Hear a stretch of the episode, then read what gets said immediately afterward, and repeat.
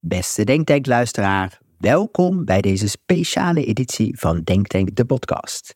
We zijn vandaag op Amsterdam Business Forum in Avals Live en we gaan in gesprek met de sprekers net nadat ze van het podium zijn gekomen. Ik ben Hans Jansen, ik ben vandaag niet de host, want ik ren de hele dag rond op het seminar. De hosting van deze editie van Denktank, de podcast, is in handen van Christ Kolen en zijn speciale sidekick Carlijn Loerti. Veel plezier bij Denktank, de podcast vanaf Amsterdam Business Forum. For decades, companies have been talking on and on about the importance of empowerment. Why don't they do it?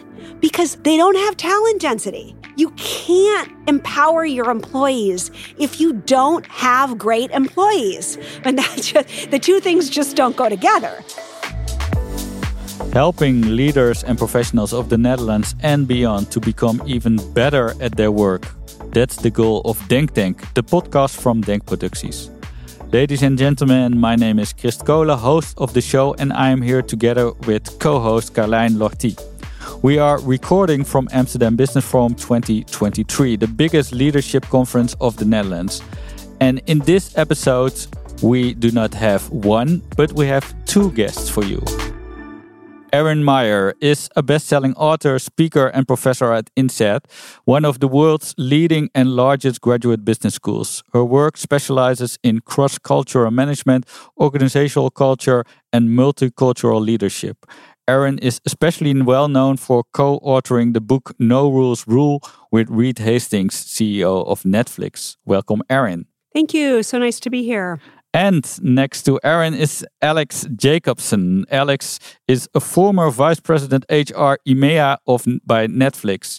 She spent 13 years at Netflix and played a pivotal role in building the EMEA HR organization from the ground up.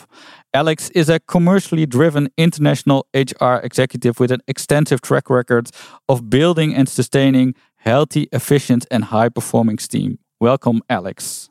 Thanks. Excited to be here. Erin, our first question is for you. Um, it's been a few years, uh, but what made you decide to start a project on the culture at Netflix?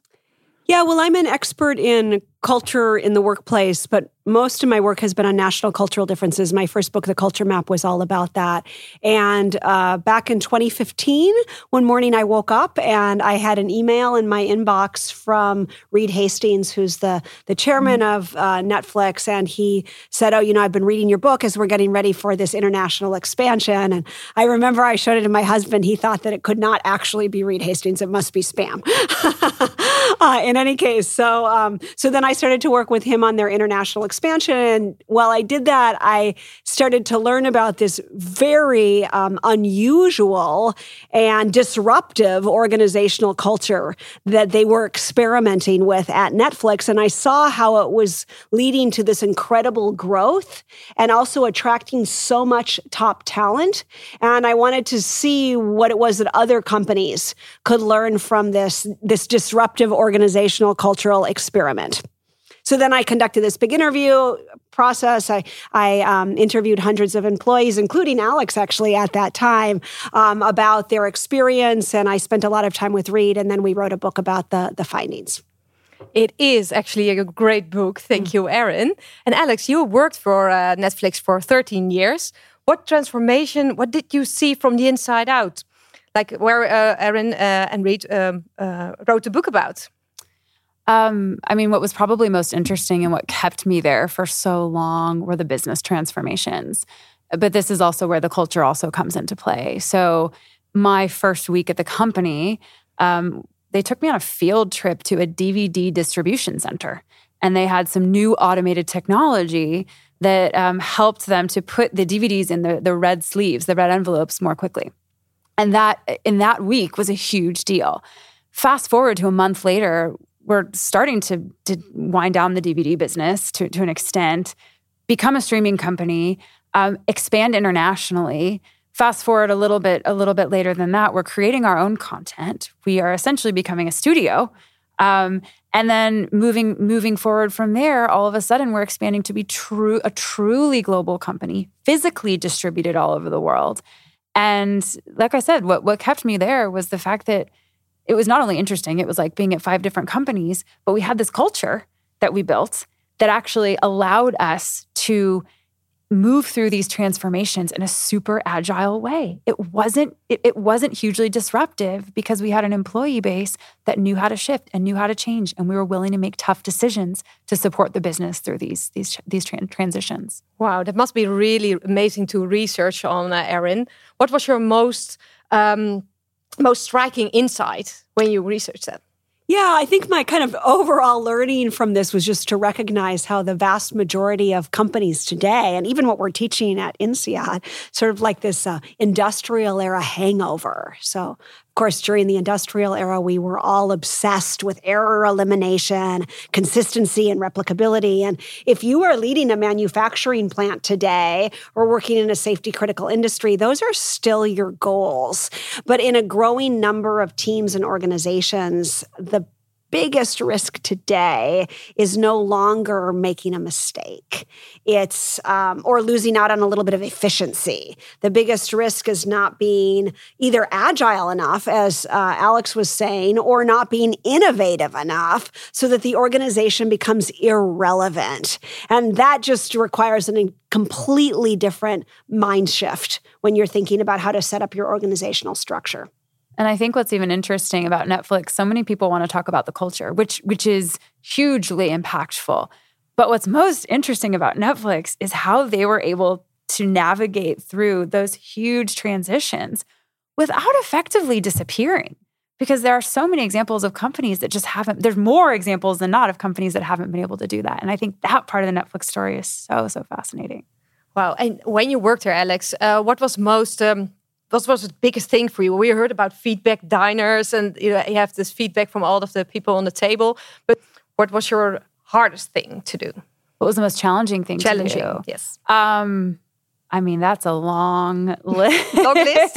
yeah, that's a very long list. Um, when you're working in an environment that's constantly changing, um, a high performance environment that's constantly changing, and you are trying to make sure as an HR person that your employee base is evolving along with the business, there are constantly challenges.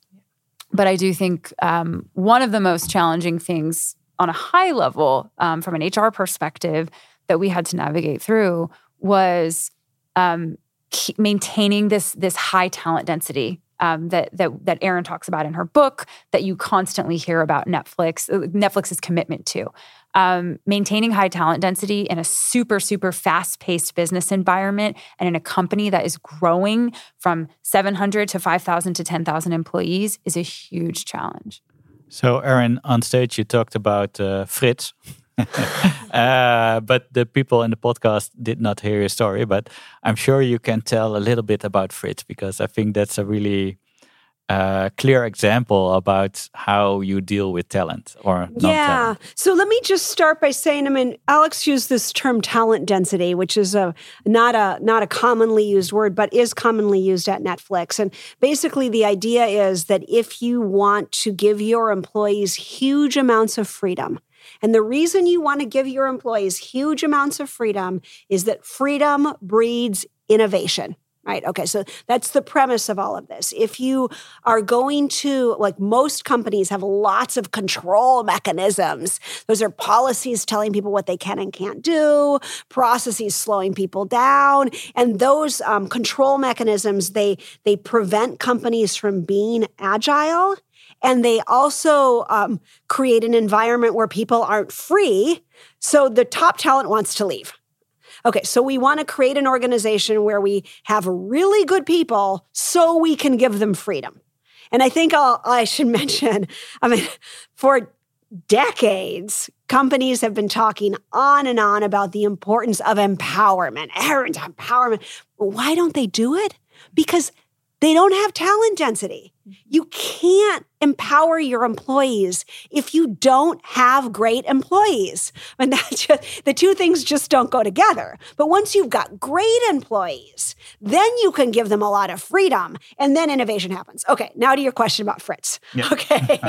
All right. So, um, so okay, uh, the Fritz, I mean, that I gave, of course, on stage today this uh, this dilemma, and the dilemma was that you're trying to create a high performing organization, like Alix was talking about, and you do everything you can. You hire less people and pay them a lot more money, and you throw yourself into training and coaching them. But then um, despite all of your best efforts, uh, you the end you've got a really great team, except for one guy, this guy Fritz. And Fritz, um, he's a nice person, and he does seem to be doing his best, but Fritz is clearly never going to turn in to the high performer that you hoped he would when you hired him. So then, you know, the question that I asked the audience is like, what are you going to do about Fritz? There isn't another position for him like that he'd thrive in. Are you going to fire Fritz? And you remember 50% of the audience said, no, we got to keep Fritz because we really want everyone to feel comfortable. and we had 50% of the audience who said Fritz has got to go. So I do believe that that is a very provocative and difficult discussion. But if you want to have freedom, give your employees freedom, you have to have talent density. And if you want talent density, you can't keep your Fritzes on the team. Uh, there was a, there were some questions about the Dutch law, the cultural thing here, and maybe you, you know I'm important to. But Alix, when you're this hard on talent density and the Fritzes has to go, uh, even though they, they they don't have a file, like you have to file that uh, that performance. How did, did it work out in a, the Netflix organization with the Fritzes in the Netherlands? Yeah, I mean, the Netherlands and lots of different countries in yeah. Europe have um, very specific and strict labor laws, and uh, you know, of course, we knew that when you when you decide to to hire employees on the ground, you have to be willing to work in the confines of that jur- that country's jurisdiction. However, the reality is that the outcomes can actually still be the same. And ideally, the underlying principles around how you make these decisions, which is we want to maintain high talent density. So Fritz is, is probably not going to have a, a, long career at the company. Um, we want to make sure that we are giving Fritz regular candid feedback. Um, and, and that might be in the form of, like you said, making some sort of formal file, um, you know, that which pretty much means writing it down, um, and in, which is in fact very helpful for for someone like Fritz because it really helps to cement the feedback right and into place for him to act on. Um, but at the end of the day, the outcome is still going to be the same. The tactics that we use to get to that outcome in the U.S. versus Japan versus the Netherlands might look different. But if you have a strong set of underlying principles that you're committed to, then ultimately you actually can have some sort of consistency all around the world in terms of how you maintain that talent density and have those hard conversations. Maybe I'll just add. So I've lived in, I'm from the US, but I've lived in France for 22 years, and my husband is French. And uh, when I first started doing the research on this book, um, the Netflix was not in France. It had just recently started in the Netherlands. And I remember that my husband said to me, my French husband, he said, There is no way that Netflix is going to do that in France. He said, Reed cannot do that. It's not possible. and, um, you know, okay, so they say at Netflix something very provocative, which is adequate performance gets a generous severance. And what they said after their expansion into Europe was um, in Europe, adequate performance gets a more generous severance. yeah. So, um, and you just have to be willing yeah. to um, to have to to allow for some grace and space in the timeline right? It's not the US, and that's okay. So we have a different timeline. And yeah, it may be that it ends in a very generous severance. And that's okay because that that's what's typical here. Mm-hmm. Um, and and that's that's the context that we're working in. You were uh, head of HR EMEA. Yes. And we're talking about all these cultural differences. Um, what difference did you see in your role in the different countries that you were working on? Um, I mean, there's there's huge differences. I actually think what's interesting is the starkest difference, and maybe this won't surprise you, was actually between our colleagues in the U.S.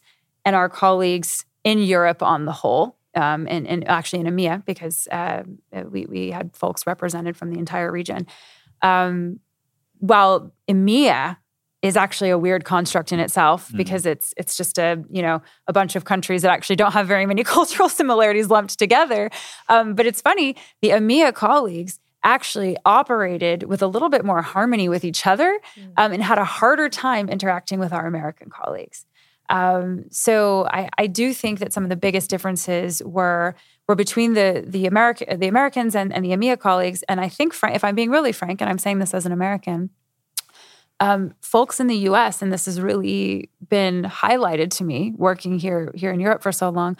We are just simply taught that we're the center of the universe from a very young age, and that translates into business as well. And that can actually be very damaging to employee morale and, frankly, to business outcomes. And so, Netflix as a company really had to move fast in, in, in learning how to truly act and operate, not like an American company, but like a global company. And I have to say, we in EMEA did a lot of pushing and had a lot of uphill battles to, to get us there. But but you say uh, like the US is centered around the idea we are the center of the world. Yeah. But you said it's a damaging idea for some. Yeah. But it can also maybe empower you to feel I'm here. I'm a business. Come do business with me. Yeah. But uh, can you tell us a bit how this damaging thing works? I mean, Erin, maybe you can back me up on this. I think France is a great example. Um, there have actually been several American brands that have tried to to go into France sort of as is, and they haven't been particularly successful. And when they become successful, is when they actually figure out how to fit their product to the market. And and so I think you could almost say the same in many ways about culture. Um, but but we had to do that as a brand, as as a product, as an employer, um, and we had to think holistically about our cultural principles as well. How do these fit into the context of the French workplace, the Japanese workplace? Does that yeah? well, I think that you? that actually is an interesting to bring on to move into this the the next category now, which is so we already talked about talent density. Talent density is the first thing that you need to the the first requirement for freedom. The second requirement for freedom is a culture of candor, of open feedback, and of um, of telling people exactly what you what what's on your mind. And when I started working with Netflix in 2015, it was right before they went through this big international expansion, and I was had already experienced this candor in my interviews. I mean, sometimes I would go into interviews with people, and they would say they would say oh yeah can i give you some feedback? And i would say wait i just met you. And then they would give me feedback about something about the book or whatever my oh. first book.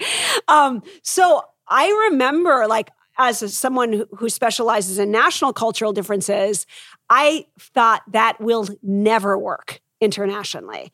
And of course in the netherlands it's fine. Yeah. In fact, the Dutch that I interviewed would laugh at the Americans, saying, oh, they think they're candid, but they don't actually know candor. But um, the other had the other big offices for Netflix in Tokyo, in Singapore, and in Sao Paulo, all areas of the world that are much, much less direct uh, with feedback. I was very concerned uh, about how that was going to roll out. And I'll tell you what happened, which was that at the beginning, there was this kind of idea um, okay, well, we'll just hire the most direct people that we can in those countries, and then we'll train them. And um, I remember people from the US going out to Tokyo and uh, like trying to teach them to give feedback the American way. And they actually, they were doing it, but they were also, ru- it was ruining all of the relationships. So there was a very un- aggressive, undesirable culture the first couple of years in Tokyo.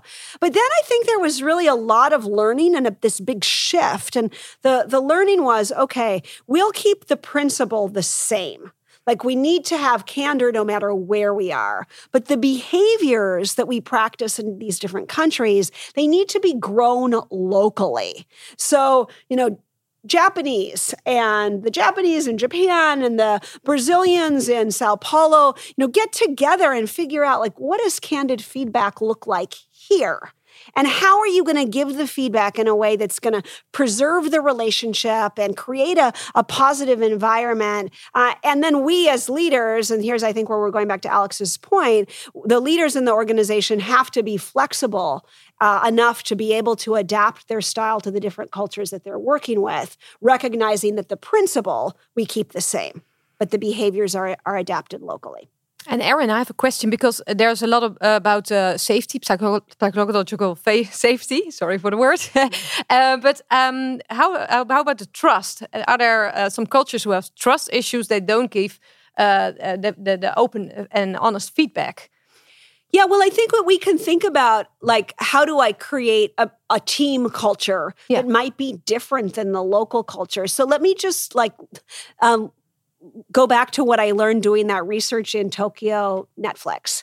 So when they were kind of stopping people in the hall and giving feedback, things weren't working so well. But the one thing they did really well in Netflix Japan was what uh, the one thing I thought would never work there, mm-hmm. and that was these uh, these live 360 feedback dinners where you would get together. I mean, they this is you know born out of California. You would get together over a, for the evening and give feedback to one another in front of the group.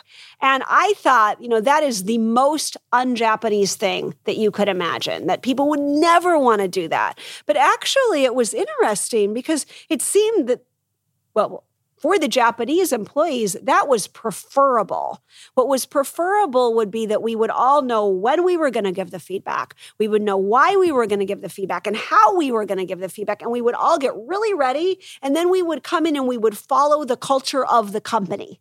And they were really good at it. Uh, what wasn't so great was the kind of spontaneity so I think that that's a great example of how organizational culture can be um, can be really molded to fit the the local cultures, but it might not be the way you expect. And how was it, was it for you, Alix, uh, to get this feedback, to do these diners? You told uh, on the stage uh, about gendered feedback. Can you tell us a little bit more about that? Yeah, I think one thing you have to be really careful about um, when you're in an environment where uh, constant, like Erin said, sometimes spontaneous mm-hmm. in the moment feedback is encouraged, it's very easy to let biases get in the way. And so, a layer that we added at Netflix, which I think was invaluable to, to the, the success, the continued success of the culture, was always putting an inclusion lens on on the feedback that we were giving. Um, that doesn't mean that people still didn't say the wrong thing, that people still didn't mess up, um, and you have to leave room for that. But I do think that when you look at everything through the lens of inclusion, and when you really spend time as, as a leader, most importantly, to understand the context, um, cultural context, the background, the experiences of the people that you're working with, then you're going to be able to actually tailor your feedback in a way that's going to land in a way that really makes sense for that person. So I think with I mean as far as gender goes, of course this whole culture of candor is actually quite complicated because we know from so much research that when women are uh, when women provide direct candid feedback they are much more likely to be seen as aggressive uh, than men who are seen as uh, professional or assertive. So that in itself requires a lot of focus. and I and I actually did see that when I was doing the interviews yep. there, that there would, you know, like this woman was fired because she was really direct. And then people said, well, she's really aggressive. And they have another, I mean, a great saying at Netflix. I love it. No brilliant jerks right? So no brilliant jerks is like for, the first thing we do is if you're a poor collaborator and you're you're not a nice person, it doesn't matter how good you are, you don't you can't stay. But this does get complicated. This is a whole this is a whole podcast right? in itself, yeah. right? Because like like a woman who was giving feedback in a way that she saw her male colleagues giving feedback would then be fired for being a brilliant jerk, right? Mm, So that, I mean that's a whole different story, but that's the complication of of a candid of trying to promote candid feedback in in an international environment uh, as you said, Alix, I think we can make this in a, into a three-hour podcast yes, where there's so much yes. I mean, uh, to even, talk about. I'm serious, just on gendered feedback. I'm yeah. here for it. Invite yeah. Erin yeah. back, and, and, we're on uh, it. but you are all on a tight schedule, so we're gonna wrap up. I'm gonna ask the same question to both of you. Uh, you were both on the main stage. Uh, what do you hope the audience will take away from your talk and and think about. Erin, can you go first? Yeah and maybe i'll just make a little bit of a, a mention of, of, because we are in the netherlands that there are parts of this model that work really well in the, the netherlands and parts of it that work a little bit less well. And i think i mean the candor part is kind of like a natural here. So in general okay in the dutch culture there's a really a strong emphasis on the importance of direct and transparent feedback. So that part works great. The other part that works works great is actually the freedom. So or empowerment, let's say that. So we're in one of the most egalitarian countries in the world here. So the idea of pushing decision making down in the organization, I mean, people love that. That resonates really well. But the part that's a little less Dutch is that, I mean, this is a, a culture that puts a lot of emphasis on, on efficiency and structure.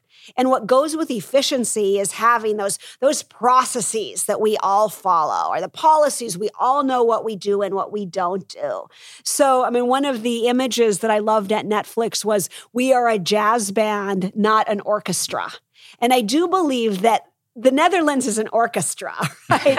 Meaning that like like you like yeah. things to be really well coordinated, you want things to happen in order on time, and we all come to work and we follow the we follow the orchestra. Um, and there are other countries, of course, like India or Brazil, which tend to be more of a jazz band. things are a little bit more chaotic, and people operate, as Reed said in the video today, operate on the edge of chaos. So I think that's maybe where the biggest learning can come for your Dutch listeners is that um, actually, if we're going after innovation and agility, sometimes we might need to let go of some of that tight coordination and efficiency and let the messiness come in, let go of the processes and policies. Less predictable. That's right. That's right. Because innovation lives in an, an unpredictable space. Alix, have you something to add? Yeah, I'll go rogue here. Um, this is not something I've said today, but I'm going to steal something from from Erin because I think what's a little bit dangerous with all of this is um, people walking away and wanting to copy and paste the the underlying principles of Netflix culture into their own organizations, and it just doesn't work everywhere, and that's okay. Um, if we zoom out, I'd love to go back to what Erin said in her keynote, which is what is so important for companies to do when they're thinking about culture, is to First of all, be clear and concise around what are your principles and your values that drive specific behaviors and that drive your decision making. And be wary of choosing values or principles that are absolute positives. Was that was that how you said it? Um, and I love that because I think that is something that organizations they can do tomorrow. You can take a look at your culture document, whatever you have written down, and you can say, do, do we have a bunch of absolute positives here? Right? Um, and I love the notion of making strategic bets around what are the tensions that we are going to be willing to make choices around um, that are going to drive our business forward.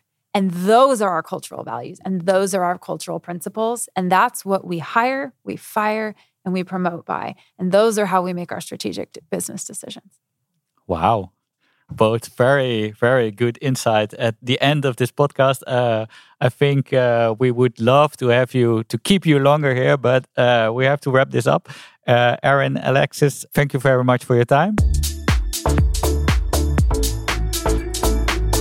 We'll now switch to the main stage and we'll listen to a part of Erin and Alix talk on the main stage. At Netflix, they started doing something which I know is very provocative, but I think is also quite interesting. Something that they call the keeper test. And the keeper test basically is just a little, a little something that you can do even if you like today or this evening in your hotel room and or at your homes. And that's you go for a little walk and you ask yourself a question like, if Stanley on my team came into my office and he told me that he was leaving the organization, how would I feel? I mean, if Stanley told you he was leaving, would you be devastated? Would you say, Oh no, Stanley, don't leave me? Would you do everything you could to fight to keep Stanley on the team?